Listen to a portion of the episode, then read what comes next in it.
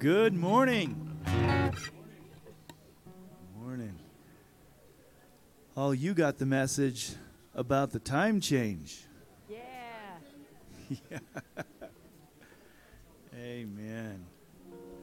Was it harder to wake up this morning? A little bit? Amen. Well, we're going to worship the Lord this morning and, and begin our series. I'm excited about the series, First uh, Corinthians 12, 13, 14. And and uh, so we're going to open in prayer and, and praise the Lord. Amen.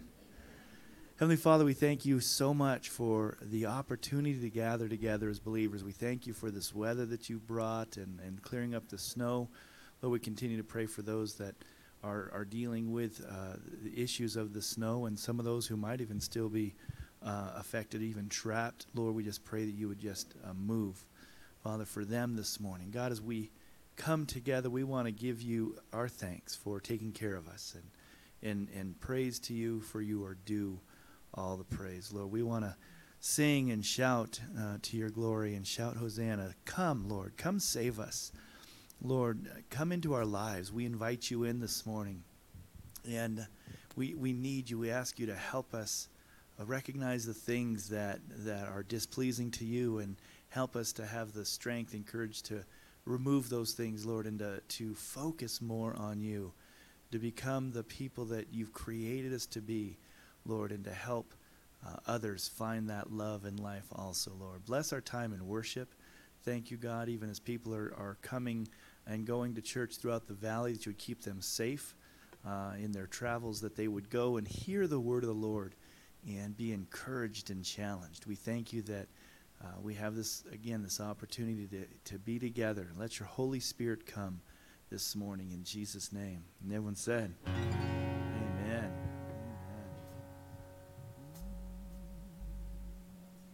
Amen. And we'll stand as we worship this morning. Amen. But if you get tired, feel free to sit down.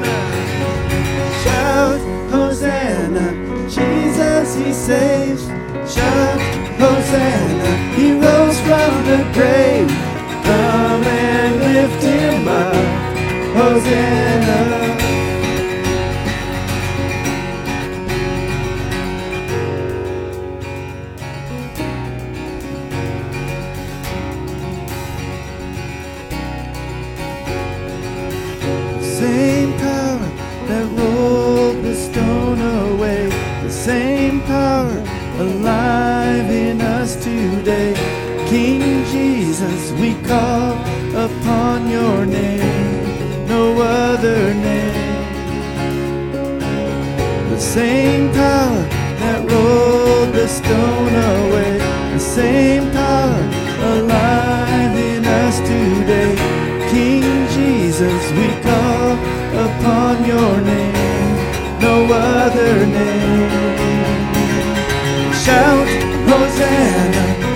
Jesus he saves. Shout, Hosanna, he rose from the grave. Come and lift him up, Hosanna.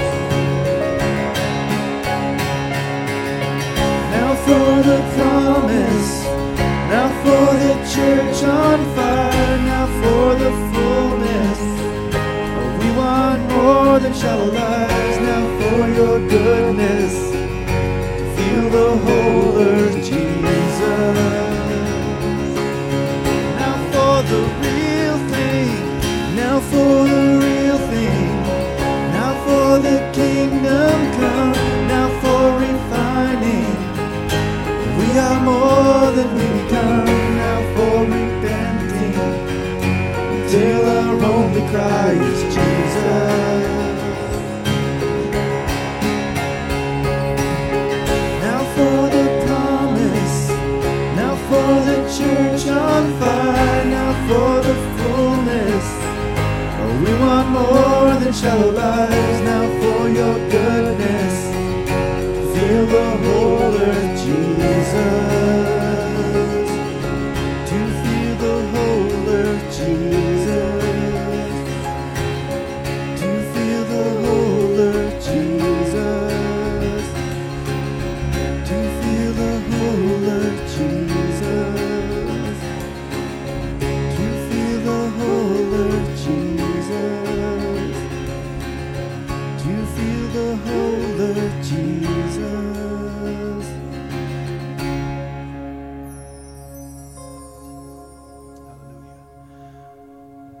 That's our prayers that we would experience, we would know, we would do the real thing, God. Father, that we would be a people who would follow you and obey you. God, that we would be a church that's on fire because we know you. We've spent time with you, Lord God. Father, we'd be a church who, a people who would repent, God, from whatever it is that is displeasing to you and holding us back from experiencing your fullness and walking in your power and your fullness, Lord.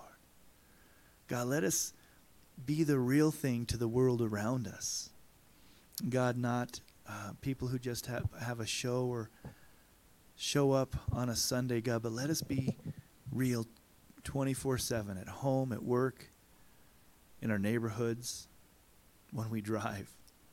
God, us help us to be real, authentic believers, changed, changed by the blood of Jesus, changed by the life of Christ, changed by the Holy Spirit.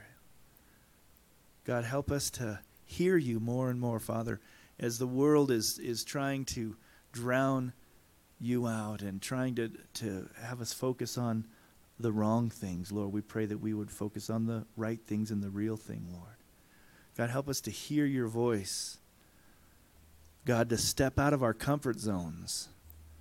God, hear your voice to follow you and to everything that you have for us, God. Help us to walk in you. Help us to stand in you, Lord Jesus.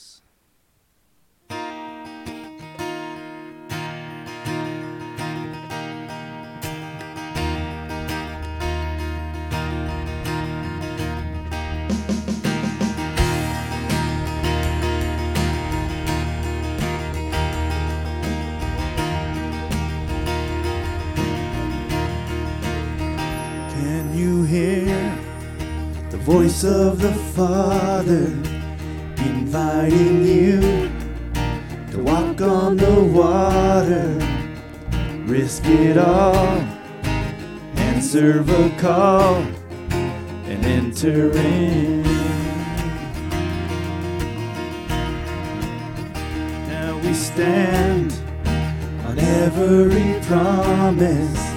We're not afraid. Faith goes before us. When we believe, we're gonna see the supernatural. Gonna see what we're praying for. We believe every single word. We're stronger than we've ever been standing on his promises, we're gonna see the impossible. He released the supernatural, stronger than we've ever been. We are standing on his promises. We will face the darkness around us chains that have bound us. Yes, it's true. We can do the impossible. we stand the keys of the kingdom to declare the day of our freedom. We believe we're gonna see the supernatural. We're gonna see what we're praying for.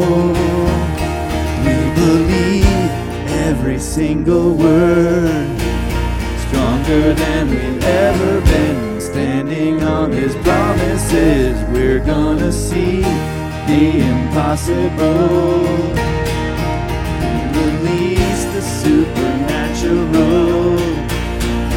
stronger than we've ever been we are standing on his promises we are standing,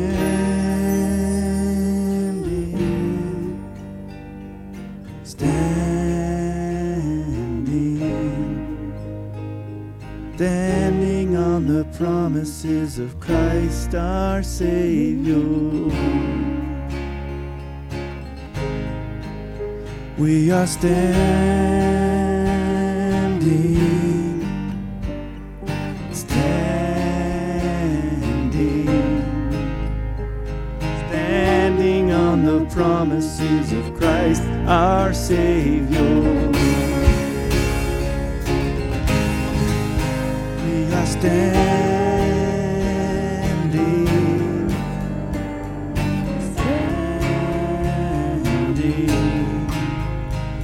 standing, on the promises of Christ our Savior. We are standing, standing, standing on the promises of Christ our Savior. We're gonna see what we're praying for. We believe every single word stronger than we've ever been. Standing on his promises, we're gonna see the impossible. We release the supernatural. Stronger than we've ever been. We are standing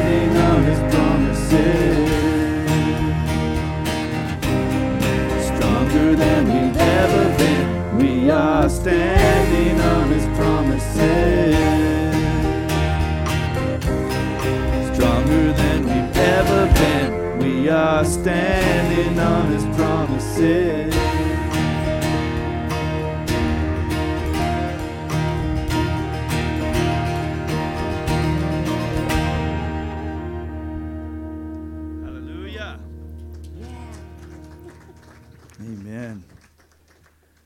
You standing on his promises this morning? That was kind of weak, huh? Yeah. Are you standing on his promises this Yeah. morning? Amen. And if not, let's let that be an encouragement to say, I need to stand on the promises of God. You know the reason we might have been a little weak in that we're like, I don't know. I don't know because we're getting attacked and we're getting bombarded and sometimes we're just being flailed about. But as believers, we have the Holy Spirit living in us. Mm-hmm. We have the Word of God with promises that says we can stand on His promises, that He's going to give us life and a hope and a future. Promises that He's writing our name in the Lamb's book of life that can never be blotted out. Amen. Hallelujah. So let's really stand. Amen.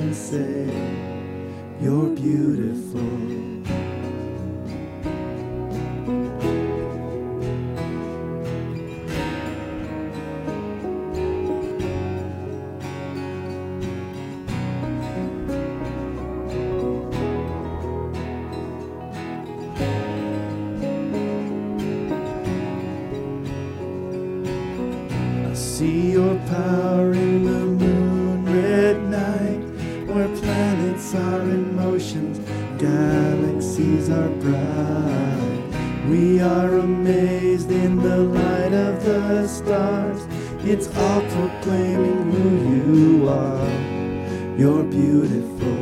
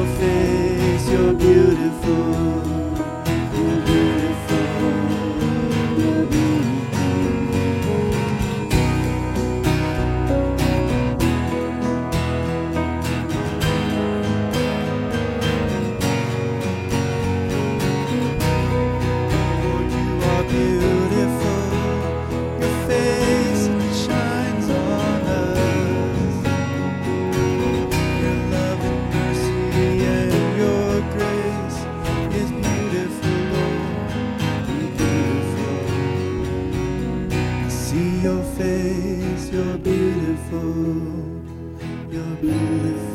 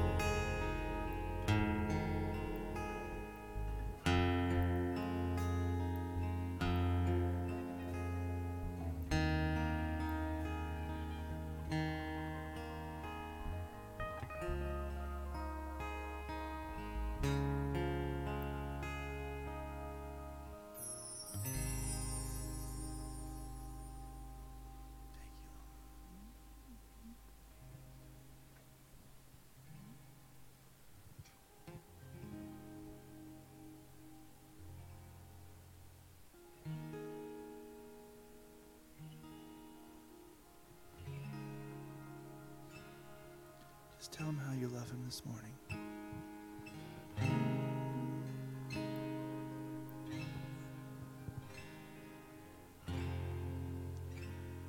I just wanted to share something, if that's okay.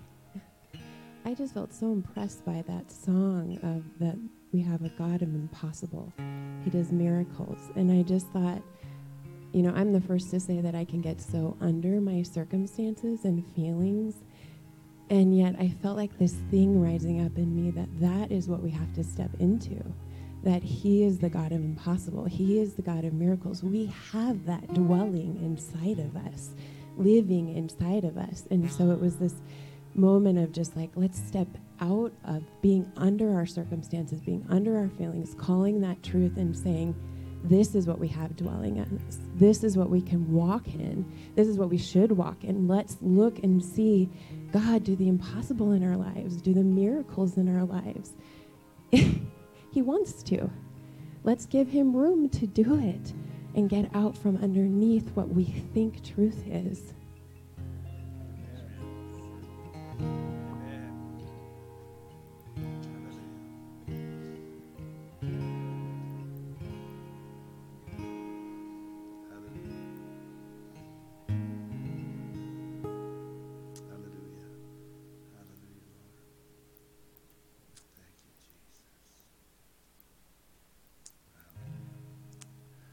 Father, we take that as a encouraging and exhorting word, God. Father, help us to expect, believe, receive, see, and walk in the miraculous. God, the things that you have apportioned and planned for your body. Thank you, Lord. Thank you, Jesus. Father, we just lift up your hands this morning. Father, we want to receive God, we want to receive everything that you have for us this morning. Hallelujah. Hallelujah. Thank you, Jesus.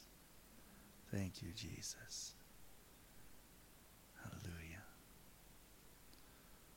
Thank you, Jesus. Pour out your spirit this day. Hallelujah, Lord. Hmm. Thank you, God. Hallelujah. Hallelujah. Amen. Amen.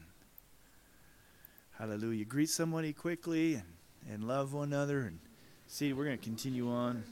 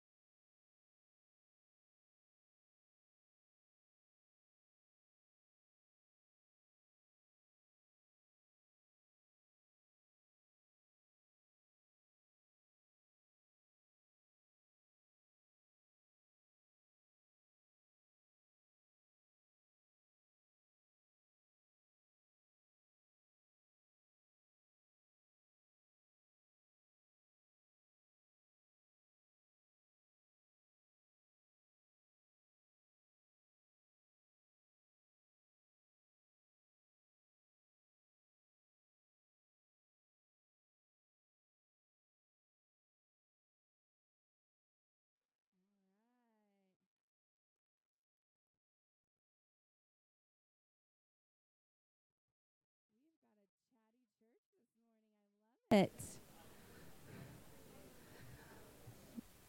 Morning Journey Church. How y'all doing? Oh, this is about to fall off. All right. Hey, if you're joining us for the first time here at the Journey Church, we would love to get connected with you. One way you can do that, there are connection cards in the pockets of the seats. You fill those out, and then there's tithe and offering little boxes in the back of the room here and uh, you can put that in there. Or as the gentlemen come down when we receive our ties, you can put those in the bags there too. Um, so excited to see you all a whole hour earlier today. so good job, you guys made it on time. Um, just a couple announcements for you. One is that we are going to be having our leaders meeting right after church. So if you're a leader, um, you know where to go. So please stay if you can.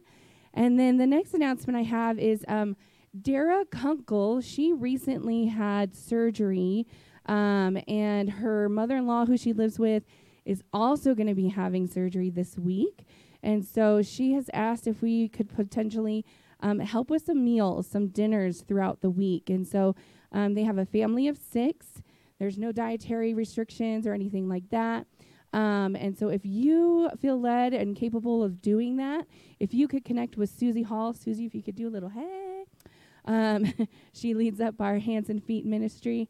And um, so, yeah, connect with her and we'll get that organized for the week. We would really appreciate it. I also know Greg Musser. For those of you who know Greg Musser, he's been in the hospital, so keep him in your prayers as well. Um, and when he comes home, maybe there's a way we can bless him in that way as well. So, um, and if there's anybody else, also just as a reminder, we have prayer cards in the pockets of the seats. So, ways if you need prayer or something's going on, please fill those out, and those can also go in the tithe and offering boxes in the back. Um, that way we can stay connected. I think it's really important too. If you're not plugged into a small group, that's a good way to get your core group of people that you can help and pray for and be there for. Because sometimes Pastor Rob has a lot going on, and so we want to help alleviate all of the th- all of us and and get connected in that small group so that you can love on each other, help each other, and l- build each other up. Amen. All right. Well, with that, we're just going to continue our time of worship, and we're going to receive our tithes and offerings. And I was just thinking as um, we were in worship, you know, our tithes is another form and another way that we trust God, that we are showing our faith in Him. And I was just thinking, like, God is so faithful in showing us that we can trust Him, just in the ways as that song, you know, how we're talking about He's beautiful, He created the moon and the stars. You know, the fact alone that the sun is positioned in just a way to where we don't burn to death. and and that we have the moon that creates the tides. And then he's cr- he's fulfilled many many prophecies. And so why wouldn't we trust in him? Even if it's with our finances which can be hard. It can be hard to trust that lord this 10% i don't know if i'm going to be able to put food on the table this month but you guys he's woken you up every morning right he's put air in our lungs and he's allowed us to walk forth on this journey that we call life and so we have every reason to trust in Him in every aspect of our life, whether it's our finances, our relationships, our jobs, everything. And so let's just praise God and thank Him for that as we receive our tithes and offerings this morning. God, you are so faithful, and we are so grateful for the many ways that you have proven yourself faithful to us. Even we don't even need to be proved faithful. You're God. But yet you still choose to do that, whether it's in the way that you've created this universe or in the ways that you speak to us intimately each and every day, God, that you know each and every one of us on an intimate level. You know our hurts, you know our pains, you know our joys, you know everything about us, God. So help us to live a life that is trusting in you and knowing that you can do all things for those that trust in you. So, God, we, we proclaim that over our giving today, over our tithes and our offerings, over this church body. God, that you are going to do great and mighty things. And we are so looking forward to the ways that you're going to continue to build this family, the ways that you're going to continue to use us in this small community and even out to the ends of the earth. Lord, we love you and we give you all the praise. In Jesus' name, amen.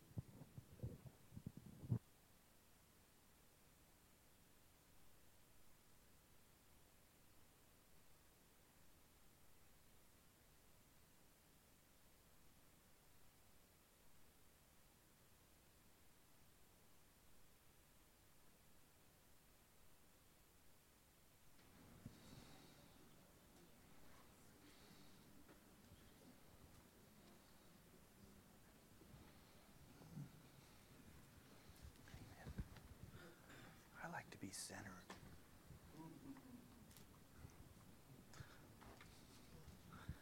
There we go. I get my cords out of my way. Is that, that good, Kenny? That's good. All right, all right. He's got to keep me keep me on my toes. Hallelujah. Amen.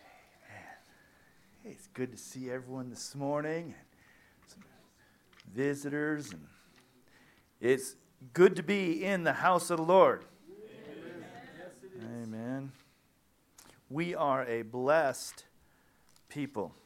We are blessed. Even in this in this nation, we are extremely blessed.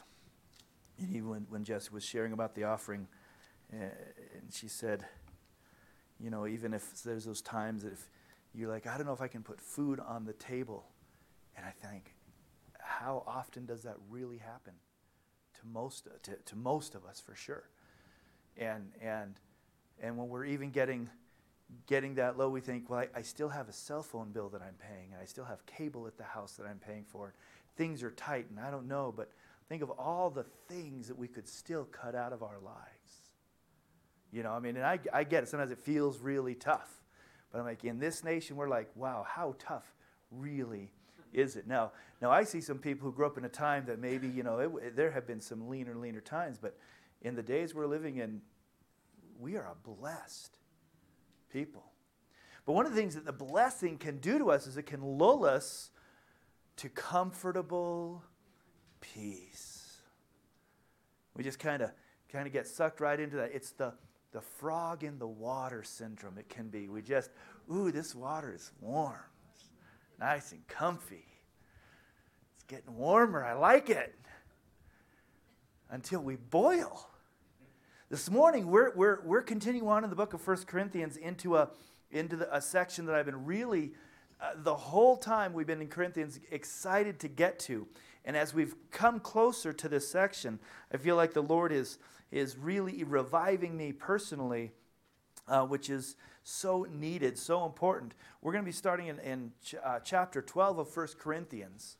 Um, and, and over the next number of weeks, we're going to be talking about the subject uh, of 1 Corinthians chapter 12 and we're going to be talking about 1 Corinthians chapter 13, 1 Corinthians chapter 14, and we're not going to be going line by line. We're going to be talking about all the subject matter in these three chapters as we move ahead.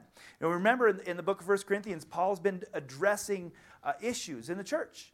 He's been addressing certain things happening. Um, and so we're turning the corner now, and he's going to start talking about uh, spiritual gifts and the operation in the church. One of the things that we do, though, in the church is we go through here and we miss, I think, part of it, and we focus on uh, scriptures that talk about, you know, this is just how we need to be orderly and we need to do things just right. And we need to make sure that, you know, love is more important than spiritual gifts. And, and, and we lose the, the point a little bit about that God gave the church spiritual gifts. We actually kind of read right through that and just talk about, so let's, let's talk about the order. Or let's just talk about love but we actually miss that there are spiritual gifts. So we're going to be talking about spiritual gifts in the church. We're going to talk a, a biblical foundation for the spiritual gifts. Um, the, if you grew up at all in a church um, that was not charismatic, we're going to even talk about what that means. Uh, have you all heard the term charismatic, by the way? If, you know, eh, eh, you know, and so some of you didn't raise your hand, and that's fine. We're going to talk about that. But um, a charismatic church is a church that walks or operates in the gifts of the Spirit. They believe that the gifts of the Spirit are for today. Well, there are churches today, not as many as there used to be, that actually uh, teach and believe that the spiritual gifts are not for today and that, that they died along with the apostles. We're going to cover a little bit of that. We're going to talk some theology. We're going to talk about what the Bible says about spiritual gifts uh, we want to have a balanced approach to this whole section, and it needs to be biblical. And what's, what's exciting is some people have, who've maybe seen spiritual gifts, uh, heard about them, have kind of thought, oh, but the people who do that stuff, they don't, they're not really biblical. They're just kind of emotional. And, and, and some people even say things like, those people are just kind of crazy, you know, or those people are weird. And it's not biblical. And the, the, the truth is that it's very biblical, and we're going to find out about it right here. What I'm going to do as best as I can to bring a, a, a, an understanding of the scriptures and spiritual gifts, what they're for, um, why we should use them, why we shouldn't hinder them. Uh, we talk about who are spiritual gifts for. We're going we're gonna cover that. Uh, there, there's understanding and belief that you know, spiritual gifts are uh, only for um, super spiritual people. And uh, that, that's not me. They're only for people whose walk is, is perfect or almost perfect. And I have sin in my life, I have problems in my life, so I can't have a spiritual gift. We're going to cover those things, which just a, a little foreshadowing, that's just not true.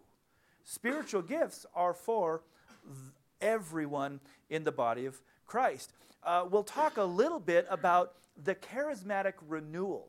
And, and we're, we're quite a few years away from some of this now, but if any of you have ever studied the church history at all, and you cut to the 1900s, you found, you, you found out that there was a renewal in this charismatic or charisma.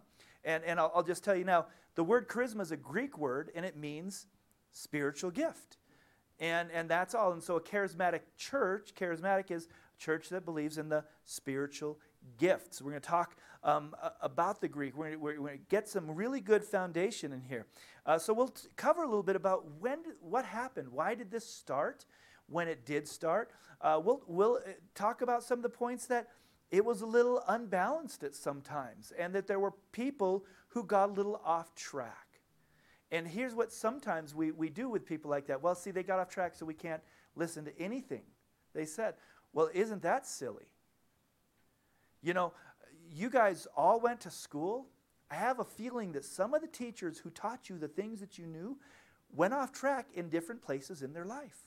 And yet you still learned from them right and so we're going to talk about uh, some of these things we're going to cover a little bit about how can spiritual integrity be maintained that's important. When we talk about uh, the gifts of the Spirit, what they're for, um, we want to make sure that we are walking in integrity in, in the things of God, that we're not getting off track. Uh, and, and so there's, I'm excited about this. Um, we'll spend a little bit of time talking about some of the individual gifts. And, and, uh, and so I even encourage you over the next couple weeks, the sooner the better. If you've got some questions about spiritual gifts already, send them to me. Send them to me. I will try to cover those things as we progress here. And if I don't, we can meet separately and talk about it. Um, and so we want to we want to make sure there's a good understanding. And so as we go on, let me read uh, chapter or chapter 12, verse 1 in 1 Corinthians. And I want to pray. So I want you to pray for me right now. Okay? Heavenly Father, as we continue on, I pray for your anointing. I pray for clarity in my words, that you would help me to, to stay uh, focused. God, that you would help me to um, portray uh, what you want us to understand and learn, God. Help me to convey it uh, in a way that's helpful and encouraging and truthful. God, we pray that every heart, mind, uh, spirit is open to the things of God. Lord, I pray that anything that I say that is not from you would, would fall off the hearer. God, that it would, it would just not penetrate. God, we want only the things of the Spirit, only the things that you have for us, Lord, this morning, in Jesus' name. Amen. Amen. Chapter 12, verse 1. Now, concerning spiritual gifts, brothers, I do not want you to be uninformed. That's our basis. That's our scripture for this morning. We're going we're to talk a lot, we're going to have a lot of scriptures, but that's our base. It's a great place to start because Paul is saying, Church, I don't want you to be uninformed. So we're going to spend a few weeks talking about what the Bible talks about, opening up the scriptures so that we can be informed as best as possible. Um, I understand I have a bent. I come from a certain place, and some people in here may come from a different background and a different bent. I want to encourage you don't check out. Let's look through the scriptures together. Um, we, we want to see what the Lord has for us. We, we don't want to be closed to anything that's from God. And I know that we all can be that. I know that I can do that. There are times that I'm so set in my ways, I'm like, man, I don't even know if God came and told me, don't do this, that I wouldn't do it. There are things that I've done in my past I've walked right into going, I don't care. I'm going to do it. Let's not take that approach, say, but say, Lord, I want to hear from you this morning. Open, open up my, my spirit, uh, spiritual hearing and help me to understand. And also, let's be like the Bereans. Everything I say, I encourage us all the time. I have said things from this pulpit that were, were false, not on purpose, but I've found I'm like, oh my goodness, I said that and I misspoke. And there were other times, because I've been preaching a long time. You know, I know I look really, really young. why, why the laughter? you know, but, but, you know, I've been teaching and, and, and preaching for about 30 years. And I will guarantee you that some of the stuff that I taught when I was young, I was flat out wrong and and I'm I'm willing to admit it. I don't even remember some. There's sometimes I'm like, oh man, I said that, didn't I? Ooh, wow. At the time, I felt it was right. I, I from my study, and so can I still be wrong? Absolutely. So the, Paul commended the Berean, uh, Bereans for being noble because they went and checked the scriptures to make sure what was being said was true. That is always your job. That is always your job, is to make sure that the scriptures that you hear from any preacher are right according to the Word of God. Because there's a lot of us out there, and, not, and some of us are a little wacko. I should say some of them, but I, you know, you know. But I, I, you know, I'm me. So, you know, if you're visiting, like this is an interesting church here. So, now concerning spiritual gifts, the, the first thing that, that I want to just point out here is, is it's important to um, is that the, the translation of spiritual gifts actually in this particular place is not the charismata, um, that or the charisma. The charisma is is spiritual gift. charismata is plural. That's all it is. So there's just a little bit of Greek for you. But that's the word often used when it talks about spiritual gifts. The word um, charis is grace, and when you add the the um, the mata on it, it helps us to understand that it's it's um, spiritual gifts or gifts of grace spiritual gifts. So, the first thing about spiritual gifts is they're gifts and they're by God's grace. They're not earned. Okay? We're going to head that a little bit more, but we're going to start with that. That's the word. But here, when it says concerning spiritual gifts, it doesn't even use the word charisma or charismata in the Greek. It actually used the simple word pneumatikos. And you're like, are we going to get a Greek lesson? Yeah, kind of. The reason why is the Bible was written in a different language and, and it's important to understand what they were trying to say.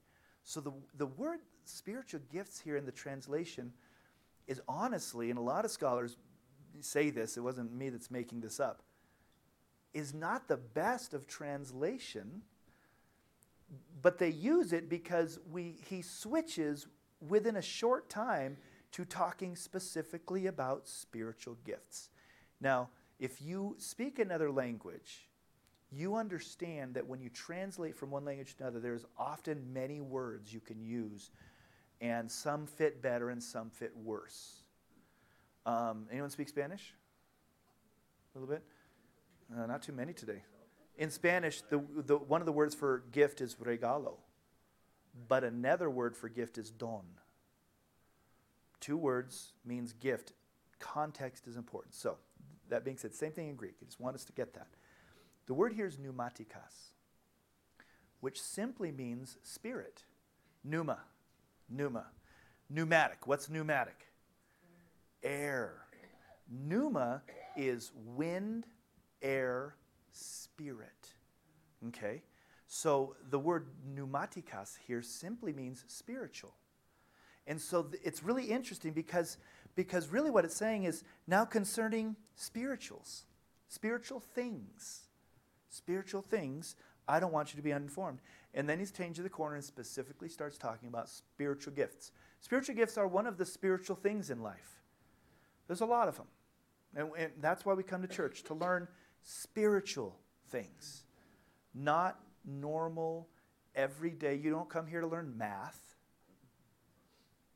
geography, though sometimes we learn a little bit geography of Israel. Or we're learning spiritual foundations. It's important to get this because we're talking about spiritual gifts and spiritual things. That means that this is not natural abilities. First point. We're not going to be talking about natural abilities. All of you have natural abilities.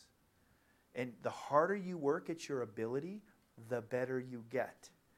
If you're really good at something, you can actually take the credit for it.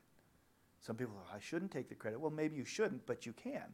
You did the work. You know, I, I, I just throw this in a little, little extra. I, I, I have come to uh, not like when people hear somebody playing and they go, oh, they have a gift. And here's why I don't like that. That person spent three hours a day, six days a week, making their gift good. It's not a gift. Now, there are people who pick up something and do it, and they're like, How did you do that? And they go, I don't know, I've never done it before. That person has a gift. Have you seen those people? They just kind of do things almost like naturally. It's like that seems like a gift. Other people work really, really, really, really, really, really, really hard, and then we downgrade it by going, It's a gift. Like, actually, you need to say, You've done really well. I can tell you worked really hard. You relate with me, huh, Kenny? Oh, yeah. Yeah.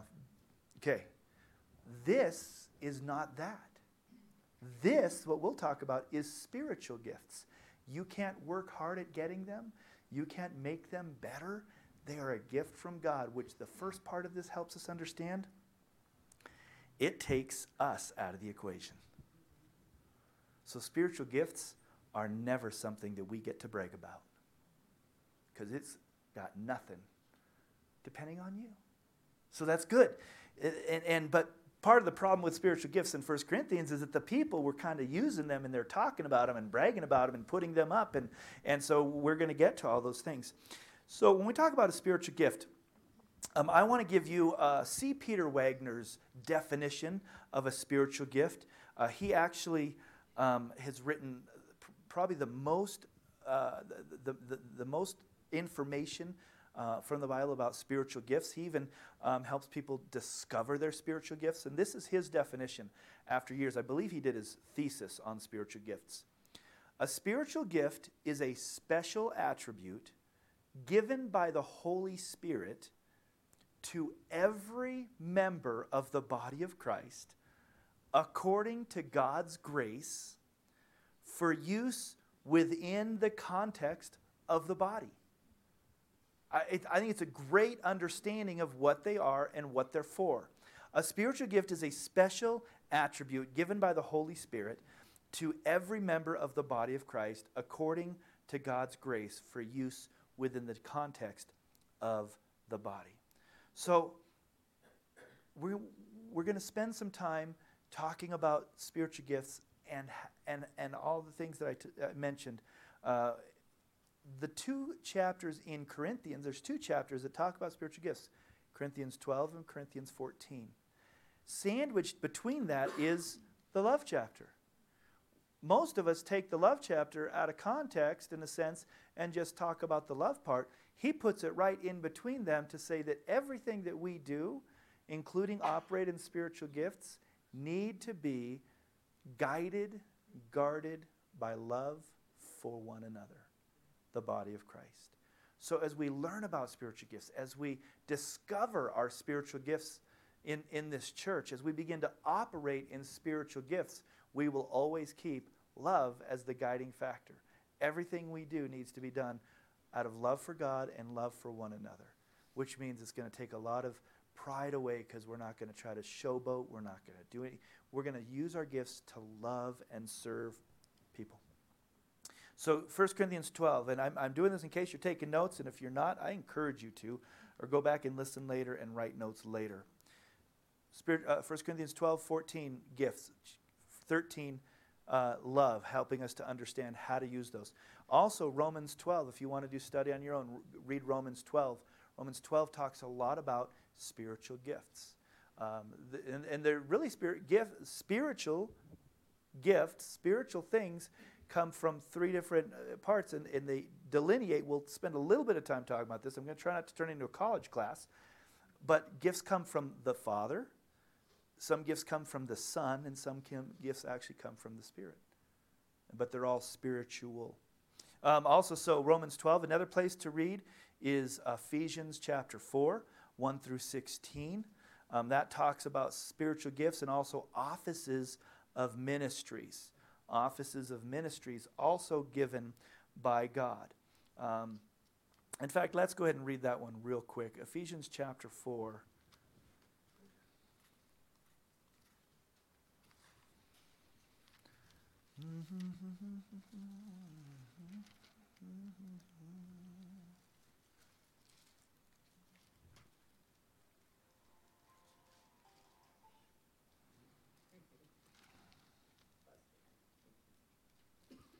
I just want to kind of um, first, I want to just read forward. There is one body and one spirit, just as you were called to one hope that belongs to your call.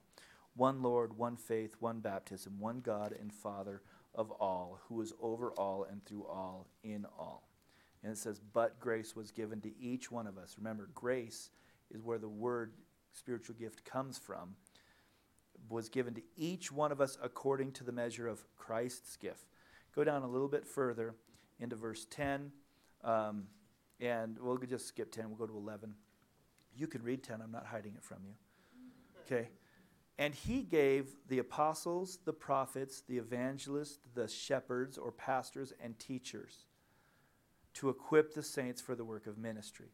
This is where we, we often get what we call the office, uh, the office gifts or the, the offices of or the ministries. And there's actually debate whether it's five or four. I have even though I grew up hearing about the fivefold ministry, I believe that it's really for the pastor teacher in the Greek seems linked, that it's one pastor teacher. Um, but five or four, it's, it's, it's kind of moot in that sense. But, but if you read them, there's f- these different positions there's apostles, there's prophets, evangelists, pastors, teachers. And so these are our offices, these are specific um, places of leadership and uh, that, that God puts people into. And then from there, these people and others all operate in their gifts. So that's kind of Ephesians. So if you're reading this week, I want you to read Corinthians 12, 13, 14, Romans 12, Ephesians 4. Get used to this. Um, back into 1 Corinthians, where our text is, uh, I want you to pay special note in verse 7. Verse 7, 12, 7. If somebody's got their finger there, uh, uh, we don't do this a lot, but we're kind of in a teaching mode right now. Somebody read ch- verse 7 in uh, 1 Corinthians 12, if you've got it. And, uh, yeah. Now to each one the manifestation of the Spirit is given for the common good. Highlight that. Highlight that. This is so important. To each one, the manifestation of the Spirit, a gift of the Spirit, is given to everyone.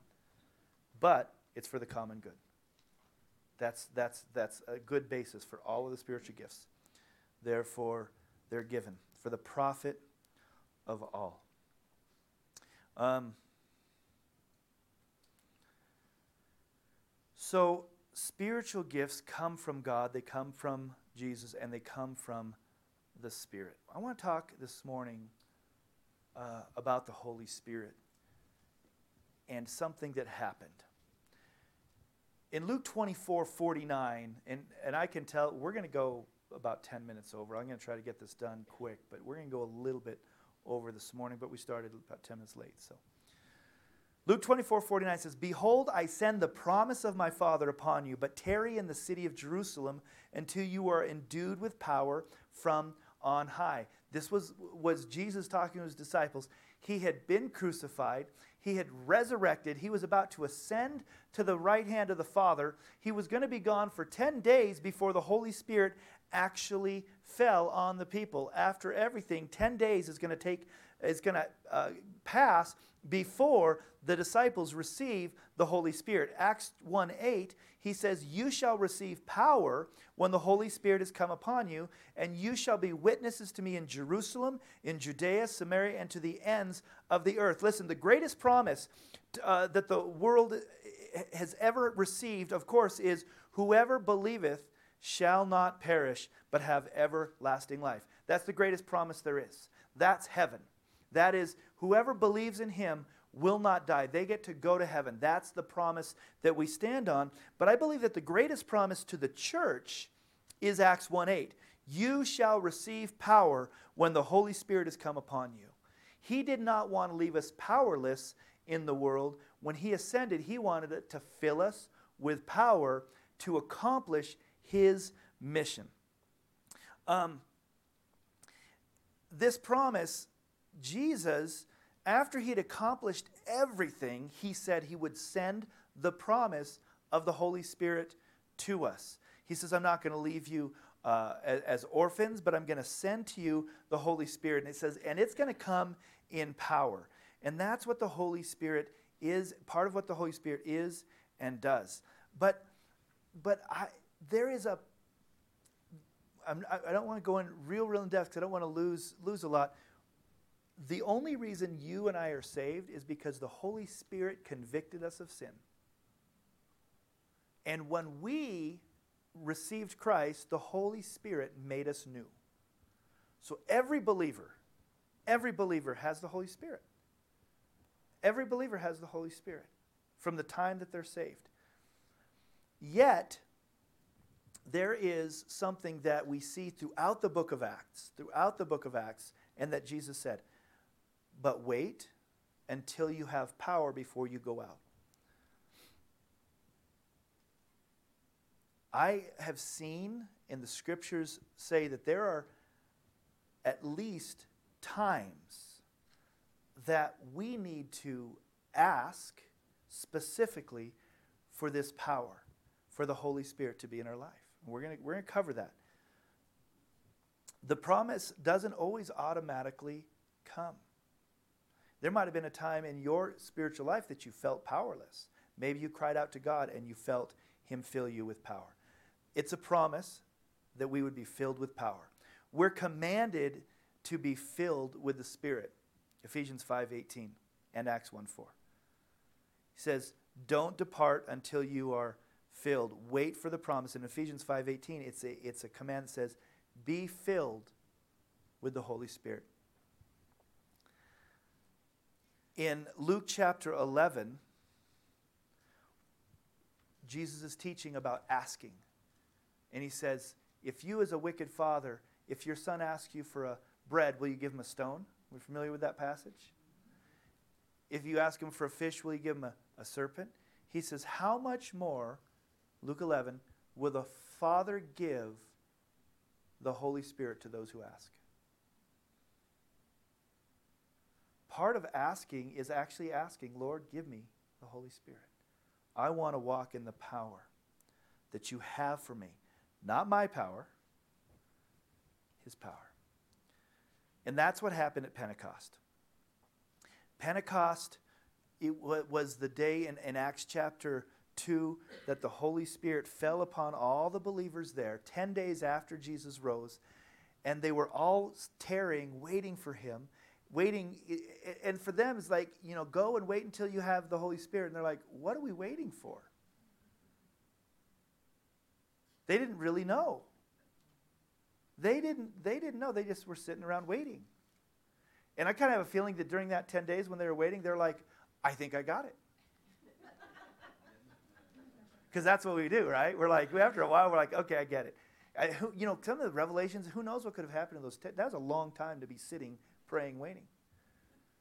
When the Holy Spirit actually finally fell, they knew.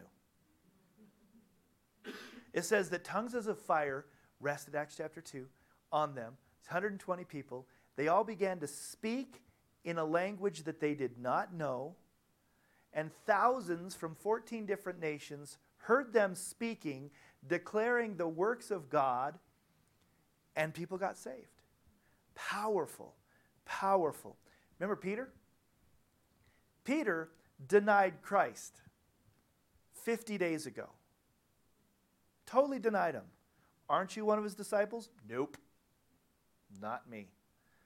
Now, the Holy Spirit comes on Peter, and he stands up in front of thousands of people and preaches a message of power and salvation, and thousands of people get saved. What happened? What was the difference? Had the Holy Spirit.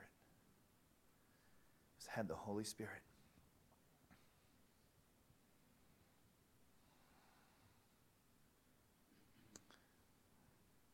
I just did a long section all at once so that we could move on.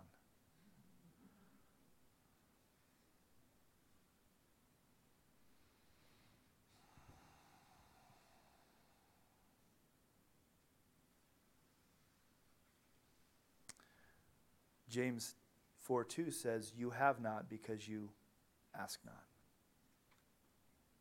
We need to ask.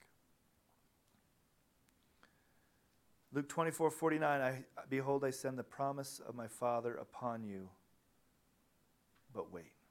So, who is you? It's his disciples, it's all of us.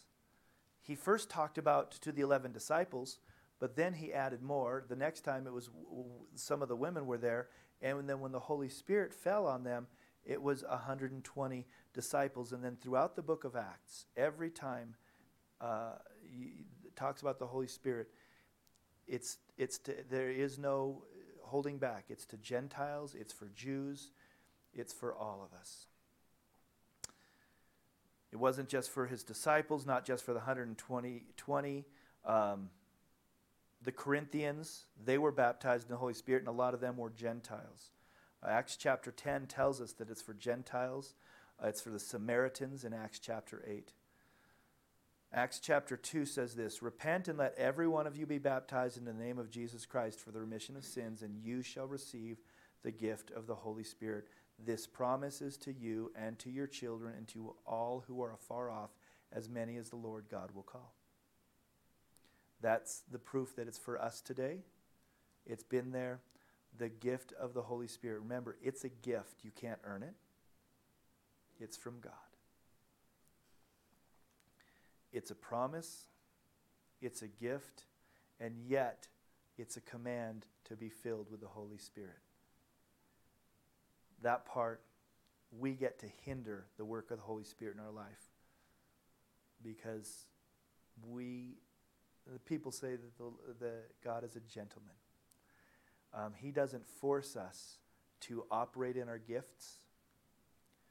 I'm going to ask a, just a simple question. Has anyone, as a believer, ever felt like a nudging to pray a special prayer for somebody, have a word of encouragement for somebody, um, to, to do a specific act that was like, that was weird. I feel like I'm supposed to go wash somebody's car or do something. It was just kind of, kind of weird.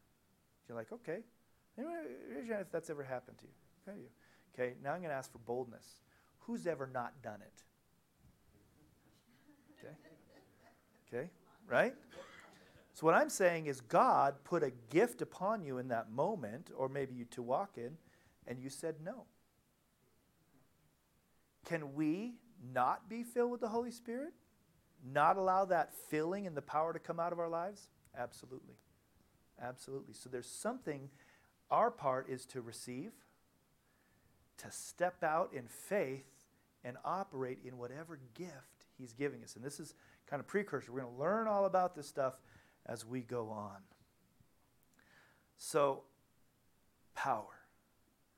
Part of what the Holy Spirit is, wants to do in our lives is, is give us power. But power for what? To look good?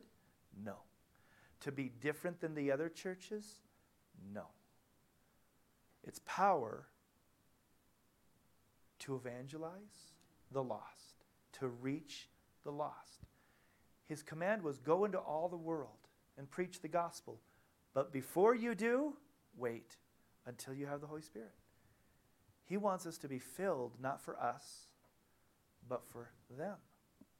Now, he also uses spiritual gifts, the power of the Holy Spirit, spiritual gifts for you, but not for me. Except your gift is for me. See? It's not about us, it's about serving Him by serving His body and reaching the lost. So, this is why it's important to understand we should receive that power and walk in it and understand that there is power. The, the, the disciples, before they had the Holy Spirit, they were actually walking in, in, in things. He said, I give you all authority. And he sent them out. And then in that authority, they cast out demons and they healed the sick. Remember, that was before the Holy Spirit ever came. But he says, I give you authority. What he did is he gave them his authority. When we get filled with the Holy Spirit, we actually get filled with power. There's a difference. What kind of power? The word in the Greek, again, another Greek lesson, is, is it's called dunamis. When it talks about power, it's, the word is dunamis, which is the where, word we get dynamite from. God wants to live in you through his Holy Spirit. Remember, Holy Spirit is God. God wants to live in you through his Holy Spirit and give you dynamite power to win the lost, to make disciples, and to edify and build up the body of Christ. It's powerful. So, give a, so there's a lot of, of, of gifts of the Spirit. Um, it's named here in, in uh, Corinthians 12 and 14 and Romans 12. There's things like words of wisdom, words of knowledge, faith, and gifts of healing, and working of miracles, and prophecy, and discerning of spirits, and tongues, and interpretation of tongues. We see other lists where it talks about gifts of service and hospitality. Um, there's, there's, a one, there's a gift that we'll talk about down the road a little bit. It's a one time use gift. You only get to use it one time, and that's the gift of martyrdom. Yeah. I guess you could have a spirit of martyrdom that would allow you and cause you to walk into a situation boldly without fear and trepidation because you have the gift of martyrdom and maybe they just won't kill you and so you get to use it more than once. Until they finally catch you and they finally kill you it's a spiritual gift. So don't feel bad that you might not have one. There's a couple of gifts that I prayed that I didn't have. You know, I says, Lord, I don't want that one. If there's any choice in this, I don't want the gift of martyrdom, but if I need it, then please give it to me when it's required. The other gift that he tried to give me and I gave back was celibacy. He tried to, and I says, I don't want this gift, and I gave it back. but but but truthfully, celibacy is a gift. It's a spiritual gift. One of the things that some churches did is they tried to mandate a spiritual gift on a certain class of people, the priests. They tried to mandate a spiritual gift of celibacy. They said, if you want to be a priest, you also have to have this gift. The problem is, they didn't ask God if they had that gift. So they demanded that people who didn't have a gift walk in a gift, and that's why we see problems. Does that make sense? Okay? So these are spiritual gifts. These are gifts that you can't conjure up on your own. Here's one of the problems in today's church when we talk about spiritual gifts. We're really comfortable with hospitality. That's a gift, right? I can receive that one. That's good. Service, that's good. I could even go with martyrdom. There's a lot of gifts we have no problem with. When we start talking about the supernatural gifts, we get a little bit scared because we don't know what to do with them. Somebody's got a gift of healing, and you're like, uh, okay, maybe we got to pray for people, and maybe a leg's going to grow back? And, and it's a little scary. So, so that's why some people are like, well, some of the gifts aren't for today. We don't know how to, how to corral them and we don't know how to conjure them up. And so sometimes we forbid gifts to be used or we just shy away from them being used. And all of the gifts are for either the body or to be his witnesses out in the world. He's gives, he gives us boldness that's what he gave Peter. It, it, it, says in, in a couple chapters after the first Pentecost, it says, and, and Peter was filled with the Holy Spirit again, and he had boldness to preach the gospel. I don't know if that's ever happened. I know that there's some people in here. I just know that there's been some moments in your life that you were you, you, you felt like you needed to preach the gospel to somebody and normally you would have been really timid and, and your testimony is this i don't know what came over me and i just talked and I just shared, and the person got saved. And, I, and, and your thing is, I just don't know what came over me. I do. You were filled with the Holy Spirit. He gave you boldness. And, and maybe there's even been times where you did something and you didn't even understand what you did, and you were praying for somebody and you said something like, This might sound really weird, but I feel like you're struggling with some depression, or you're struggling with this. And you're like, That might, and they go, Oh my gosh, how did you know? And you go, I don't know. You were walking in a spiritual gift. Something that you can't fake or make up. It's powerful. Holy Spirit wants to move in us as we will uh, dedicate ourselves to Him and really just be open to what He wants to do.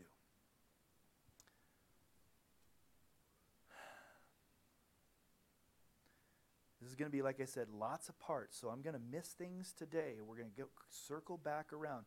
Some of you are like, well, you know, hey, Pastor, I think, what about the fruit of the Spirit? Isn't that important? Absolutely. We're going to talk about that. The fruit of the Spirit is totally important. The fruit of the Spirit, in Galatians chapter 5, we should be exuding. That should be the fruit of what comes out of our life, of living a life of, of filled with the Holy Spirit. And we will talk about that. But what we don't want to do is, is say, well, let's you know, spiritual gifts aren't important. Let's just talk about the fruit of the Spirit. Which is more important? Air or water? or water or food? Can you break life down like, well, water's more important than food? Okay, never eat again. Sometimes we, we do these things like, you know, what the gifts of the Spirit, no, it's the fruit of the Spirit. That's super important. I mean, we need to exude the fruit of the Spirit, but why do we have to get rid of the gifts of the Spirit in order to have the fruit of the Spirit? We're going to do both. We're going to talk about it. Okay. Um, it's only 10. this is awesome. We get out at 11. Oh, man.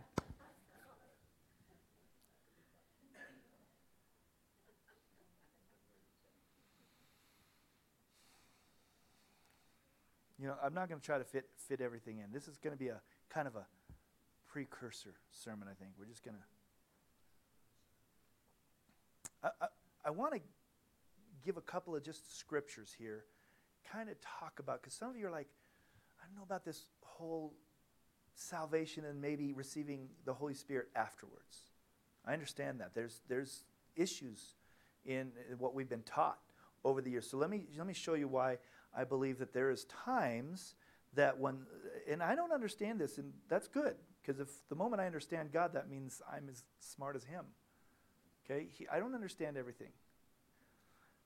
But we see in the scriptures things, and then we see uh, in, in, life certain things. We go, how does that work out exactly? So, can you get saved and be filled with the Holy Spirit immediately? Absolutely. I've also seen people baptized and get filled with the Holy Spirit, and where maybe they walk in and they exercise a spiritual gift, or they do something, and it was at either salvation, or or at baptism, or at another later time. But here's some scriptural backing. Um, more, I've already given some about the idea that you could be saved and maybe have not been filled with the Holy Spirit for power. The Holy Spirit saved you, the Holy Spirit lives in you, you can have all the fruit of the Spirit, but there might be something in addition. Acts chapter 8. 15, Acts 8:15 says that when they arrived, they prayed for them that they might receive the Holy Spirit because the Holy Spirit had not yet come upon any of them. They had, listen to this, simply been baptized into the name of the Lord Jesus. So they were saved, they were baptized, and yet they had to lay their hands on them and they received the Holy Spirit. Interesting. So Peter and John placed their hands on them and they received the Holy Spirit. Acts chapter 10, 44. While Peter was still speaking these words, the Holy Spirit came on all those who heard the message. The circumcised, underlined believers, they were astonished that the gift of the Holy Spirit had been poured out even on the Gentiles. And here's one of the things we'll talk about, and you, this, I know this is going to be a big question for they heard them speaking in tongues and praising God. And then they said, Can anyone keep these people from being baptized with water? They have received the Holy Spirit just as we have. So we ordered that they be baptized in the name of Jesus. Then they asked Peter to stay with them for a while. So, so we, there's not necessarily that you got to be saved, then baptized, then filled with the Holy Spirit. These were saved, then filled with the Holy Spirit, then baptized. Acts chapter 19, 1 through 7. While Apollos was at, at Corinth, uh, Paul took the road through the interior. He arrived at Ephesus and he found some disciples. Disciples are saved people and asked them, Did you receive the Holy Spirit when you believed? Now, and I'm not, we're not picking on any one church, but there are people who believe that you receive the Holy Spirit when you believe. If that was the case, why did Paul ask that? It's a moot question. If it's automatically that the Holy Spirit comes at, con- at, at conversion, always, Paul wouldn't ask the question Did you receive the Holy Spirit when you believed? And they answered no. We didn't even know there was a Holy Spirit. So Paul says, Baptism, did you receive John's baptism? Verse 5 On hearing this, they were baptized in the name of the Lord Jesus. When Paul placed his hands on him, the Holy Spirit came on them, and they spoke in tongues and prophesied. There were about 12 men in all. Just a few of the spots where, where people are filled with the Holy Spirit. And what's cool is that, that often, I think it's f- at least five of the seven times, that there is a spiritual gift that also begins to be used after they get filled with the Holy Spirit. Prophesying, speaking in tongues. It's good. So, over this time, we're going to cover a lot. We're going to, we're to talk about the gifts. We're going to talk about the fruit of the Spirit. We're going to talk about hindrances uh, to receiving the Spirit. We're going to talk a little bit about the operation of the gifts of the Spirit, um, why we do, why we don't do what we do uh, in the church. Um, why are we doing this? Because the Scriptures command us be filled with the Holy Spirit. Jesus says, Go into all the world, but wait until you have the power from on high. Corinthians 12:1 says about spiritual things and spiritual gifts, I don't want you to be uninformed. It's important. We're going to be informed. We're going to we're going to see what the scriptures say. To spend this time.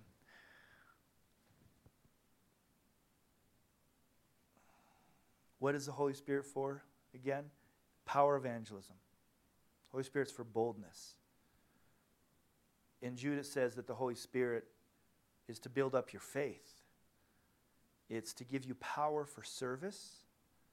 Talks about power for spiritual warfare, to overflow, to have special abilities. Again, we're going to talk about the difference between regular abilities and talents and spiritual gifts, spiritual abilities that are not for that. Who, who is it for? It's for everyone. Every, every believer. Every believer who are near and far off, Acts 2.39. It's not just for mature believers. So many people that just gotten saved, they're filled with the Holy Spirit. Spiritual gifts, the Holy Spirit is for all of us. It's not just for some elect group of people. What are the, what are the prerequisites for receiving the baptism of the Holy Spirit? The Bible says you need to repent. You need to be a believer. Repent and be baptized. We obey him. And, and I'm going to throw this out real quick. Some people say, and you might come from that camp, that you're, you need to tarry in order to receive the Spirit. I used to believe that. Um, if you grew up in a charismatic Pentecostal church, you might believe in tarrying. Years ago, they, tarrying means waiting. Waiting. Like you just got to go sit in the corner and wait. And there was a lot of church services that did that. Wait, wait, wait. And you just uh, you got to wait long enough. I don't believe that's a prerequisite. The, the scripturally, the only group that had to wait was the original 120. The original 120, they went and waited for 10 days. But every time after that, they asked and it happened. Asked and it happened. So you don't have to wait. But we can ask to be filled with the Holy Spirit as a believer. And here's things. I believe that every good and perfect gift comes from the Father of heavenly lights. Doesn't change. Bible says if you ask, you'll receive. Seek and you'll find. So this understanding and idea of, of, of being filled or baptized with the Holy Spirit is as simple as being a believer who's repented of your of, of your sin and asking. Now, some of them had to be told, Did you receive the Holy Spirit? And they were like, I didn't even know that I was part of the deal. So this morning, you know. So you can do that. Now, sometimes when you go to service and, and people talk about this, they, they we're, and we're going to al- allow you to come forward and pray if you want. That's going to be great. We can lay hands on people. But there's almost this feeling like if I do that, do I have to perform? If I do that, do I have to do something like speak in tongues? No. We're just asking. And here's a simple question If there is something more in your walk that you're, you're not walking in, if there's something more of God that you haven't experienced or understood, would you want it? I hope the answer is yes. So the simple thing is like, wow, God, if there's something more, if I've missed something, I've never been filled with the Holy Spirit, if you've got something, I want it. Here's what's awesome God's not going to give you something that He can't give or won't give or doesn't give. So it's just going to Him, Lord. So that's how we're going to close. We're just gonna we're gonna ask, and if anyone wants to come and, and spend some time praying, because again, as Christians, we're called to get our life right, examine ourselves, repent of our sins. So if there's something you want to do, you can do that. You can come up front, or you know, there's nothing holy up here, but I, I like to go to the altar myself. I like to just go and kneel. Can come and kneel and just spend some time with Him. Can you, tarry? Absolutely. It's good to spend time in the presence of God. I've spent long times of, of, the, of in His presence in my life, and and thing He's shown me things after spending some time with Him. So there's nothing wrong with that. I think it's a good practice. Um, but you don't be, you know, you don't gain brownie points from God from it. It's just that that time. So, but we're gonna we're gonna pray. And if you want to come forward to, to pray, you can, or come forward after that. Um, but let's let's close in a prayer, something like this.